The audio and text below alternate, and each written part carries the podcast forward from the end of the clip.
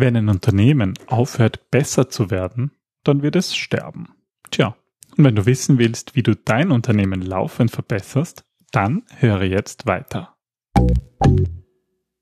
Sie hören den Business Analyse Podcast Wissen was zählt für Problemlöser und Querdenker mit Ingrid und Peter Gerstbach www.businessanalysepodcast.de Hallo und herzlich willkommen beim Business Analyse Podcast. Mein Name ist Peter Gerstbach und ich führe diesmal alleine durch die Sendung.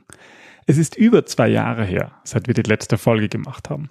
Aber wie die meisten von euch wahrscheinlich wissen, haben wir in der Zwischenzeit viele, viele Folgen in unserem Design Thinking Podcast erstellt. Genau genommen über 240 Folgen. Aber jetzt ist mal wieder die Business Analyse dran. Ich habe sogar ein Video gemacht und da gibt es auch einiges zu sehen. Wenn du also Lust hast, dann geh auf die Episodenseite und sieh dir das Video an. Hier geht es jetzt weiter mit der Audiospur. Viel Vergnügen.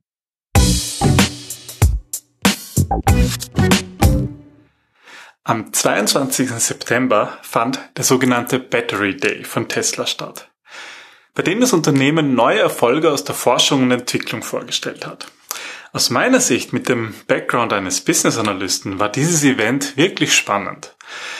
Denn das, was Tesla vorgestellt hat, ist eigentlich ein wunderschönes Lehrbuchbeispiel von Methoden aus der Business Analyse. In diesem Video zeige ich dir, welche Methoden Tesla eingesetzt hat, um den Vorsprung in der E-Mobilität weiter auszubauen.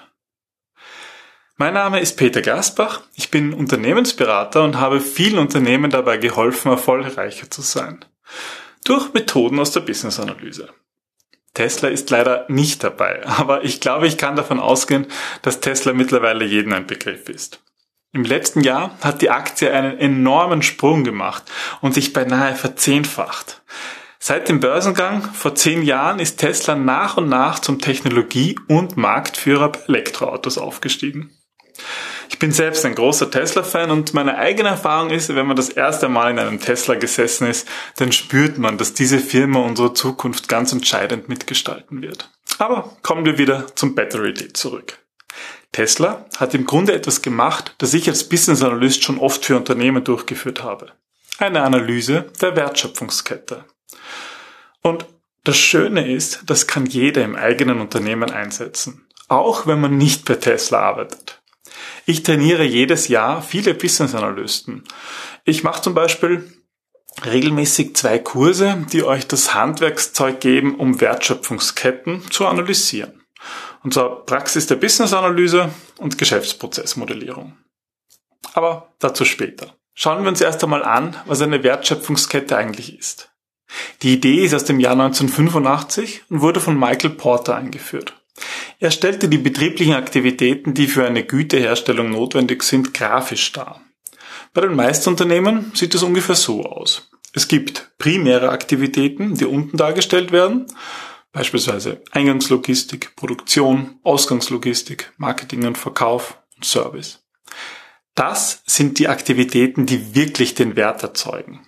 Oben gibt es dann noch Unterstützungsaktivitäten, die die Wertschöpfung ergänzen, wie zum Beispiel Personal- oder IT-Unterstützung.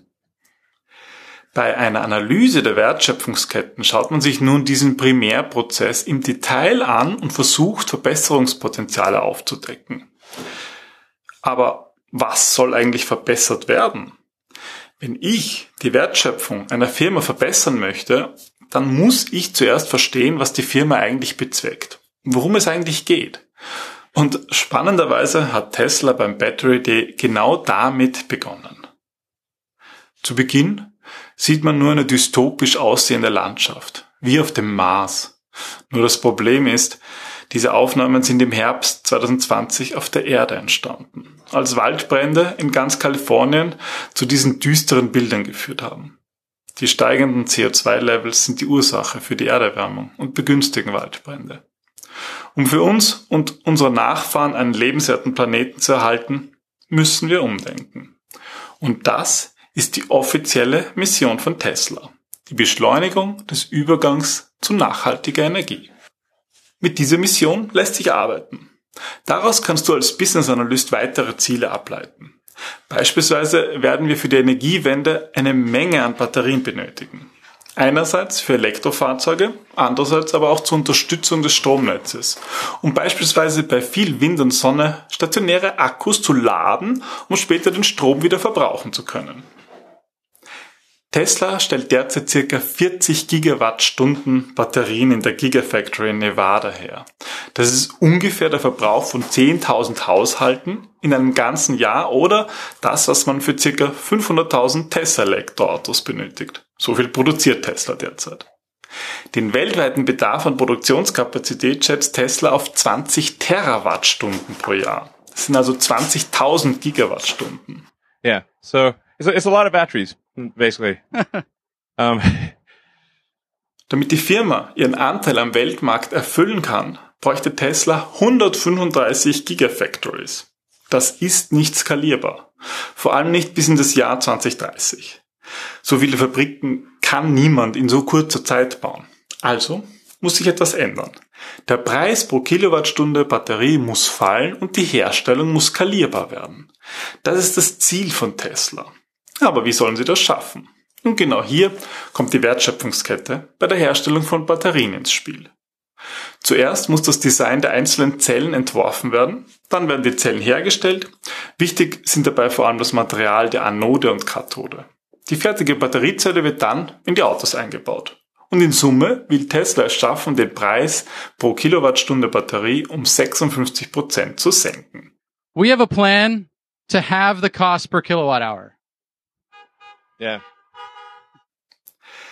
Tesla hat sich also jeden Schritt dieser Wertschöpfungskette angesehen und genau analysiert und getestet, wo Einsparungen möglich sind. Der erste Schritt betrifft das Zelldesign. Tesla setzt in ihren Autos zylindrische Akkus ein, ähm, die schauen so ähnlich aus wie ein handelsüblicher Mignon-Akku, nur etwas dicker und länger. Ähm, sie bestehen aus zwei elektronisch leitenden Metallfolien, den Elektroden und dem Elektrolyt dazwischen, die da aufgewickelt sind. Und zwischen den beiden Elektroden wandern Elektronen beim Laden und Entladen hin und her und speichern so elektrische Energie in chemische Energie. Das Problem dabei, die Herstellung so einer Zelle ist relativ aufwendig. Denn in der Mitte der Folie gibt es nämlich so ein, so ein Fähnchen, ein Tab, das mit der Kappe verbunden werden muss. Und die Herstellung dafür ist eigentlich ineffizient, weil die Maschine, die die Batterie herstellt und aufwickelt, immer wieder stoppen muss wegen diesem Fähnchen. Aus Sicht einer Wertschöpfungskette sind diese Stops der Maschinen sehr negativ. Sie kosten Zeit und bringen nichts. Tesla hat nun einen Weg gefunden, diese Fähnchen wegzulassen. Außerdem ist die Batterie viel größer, ungefähr ähm, ja, so groß wie, wie, wie dieser Zylinder. Und aufgrund dieses neuen Designs ist der Innenwiderstand trotzdem gering. Das heißt, beim Laden und Entladen äh, wird die Batterie nicht zu heiß und es kann noch mehr Leistung abgeben. Diese Einsparung in diesem ersten Schritt der Wertschöpfung sind 14 Prozent. Der zweite Schritt, den sich Tesla angeschaut hat, ist die Herstellung. Durch das neue Design sind sehr hohe Produktionsgeschwindigkeiten in der Fabrik möglich und ermöglichen einen nahezu siebenfachen Output. Tesla hat sich hier angesehen, wie beispielsweise Getränkeflaschen produziert werden. Die laufen beständig und ohne irgendwelche Stops durch die Maschine und aufgrund dieses neuen Zellendesigns ist es auch bei Batterien möglich. Und Einsparungen in diesem zweiten Schritt der Wertschöpfungskette sind in Summe bereits 32 Prozent. Ein weiterer Schritt ist die Nutzung von Silizium. Durch einen neuen Prozess kann Tesla vorhandenes Silizium in Nevada nutzen und mit ein paar Tricks stabilisieren, was vorher so nicht möglich war. Einsparungen in Summe bereits 37 Prozent. Kommen wir als nächstes zum Prozess der Elektroden. Normalerweise wird hier ein sogenannter feuchter Prozess genutzt. Das Metallpulver wird mit Wasser und Lösungsmittel gemixt und dann aufwendig wieder getrocknet. Dafür benötigt man natürlich enorme Mengen an Energie. Und danach muss das Lösungsmittel erst wieder extrahiert werden. Und dafür sind wirklich riesige Anlagen notwendig, die Tesla mit einem trockenen Prozess jetzt einsparen kann. Du siehst also, im Grunde geht es bei einer Wertschöpfungsanalyse darum zu prüfen, was wirklich notwendig ist. Schritte, die eigentlich nur Abfall erzeugen und Energie kosten, wie Lösungsmittel hinzufügen und wieder entziehen, können weggelassen werden. Allein dieser Schritt hilft Tesla dabei, 1000 Gigawattstunden Batterien auf einer geringeren Fläche zu produzieren als derzeit 100 Gigawattstunden. Also eine Verbesserung um mehr als den Faktor 10. Tesla hätte jetzt sagen können, okay, das ist gut genug, wir hören auf. Haben sie aber nicht. In meinem Kurs Modellierung von Geschäftsprozessen erkläre ich auch warum. Denn ein Geschäftsprozess oder eine Wertschöpfungskette hat irgendwo einen Anfang. Im Produktionsprozess in Fabriken beginnt der Prozess meistens dort, wo Rohstoffe angeliefert werden. Bei der Batterieherstellung meistens in Form von Metallsulfaten. Aber warum nicht noch weiter denken? Der Anfang eines Geschäftsprozesses ist auch nur eine bewusste Entscheidung. Auch hier hat Tesla weitergedacht. Der normale Prozess sieht so aus, dass Eisenerz aus einer Mine aus dem Bergwerk geholt wird. Das wird dann in vielen komplizierten Schritten zu Metallsulfaten verarbeitet, die dann am Weltmarkt verkauft werden. Und daraus wird dann das Kathodenmaterial für eine Batterie hergestellt. Und dabei entsteht viel Abfall, nämlich Wasser und andere Nebenprodukte.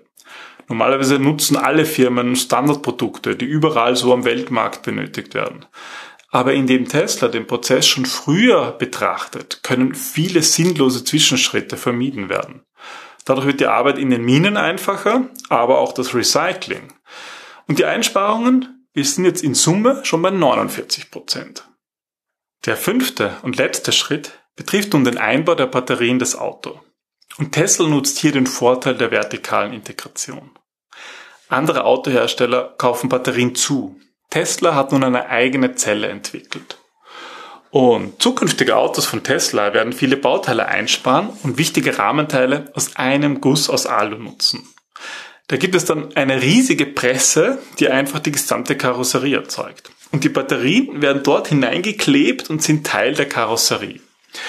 Ähm, jede zylindrische Batterie hat ja sowieso einen Behälter, der für die Stabilität sorgt. Und zukünftig wird also die Batterie die Festigkeit der Karosserie weiter erhöhen. Und damit sind wir bei einer Gesamteinsparung von 56 Prozent angelegt. In Summe erwartet sich Tesla, das Auto mit diesen neuen Batterien bis zu 54 Prozent weiter fahren können. Außerdem kostet die Kilowattstunden Batterie eben 56 Prozent weniger. Und Tesla spart 69 Prozent der Investitionen pro Gigawattstunden ein. Und das ist enorm, weil Tesla muss diese ganzen Fabriken ja auch irgendwie bauen. Mein Fazit? Das, was Tesla gemacht hat, ist harte Arbeit. Es reicht nicht nur auf Papier, die Prozesse zu analysieren. Man muss auch ausprobieren und Prototyping machen. Aber die Analyse ist der Start jeder Verbesserung. Und das, was Tesla hier gemacht hat, eine Analyse und Verbesserung der Wertschöpfungskette kannst auch du in deinem Unternehmen machen. Wie das im Detail funktioniert, erkläre ich in meinen Business Analyse Trainings in Wien. Wenn du dich über die nächsten Termine informieren möchtest, dann geh auf unsere Webseite www.gerstbach-businessanalyse.com. Die Trainings sind international zertifiziert ich erkläre die wichtigsten Konzepte und Methoden der Business-Analyse und du kannst am Schluss dein neues Wissen unter Beweis stellen und die international anerkannte BCS-Zertifizierung erhalten. Wenn du Fragen hast, kontaktiere mich einfach. Ich freue mich auf ein Kennenlernen. Ja, und vielen Dank fürs Zuhören und Zusehen. Wenn du Fragen hast, poste einfach in den Kommentaren oder schreib mir. Ich freue mich von dir zu hören und bis zum nächsten Mal. Thank you.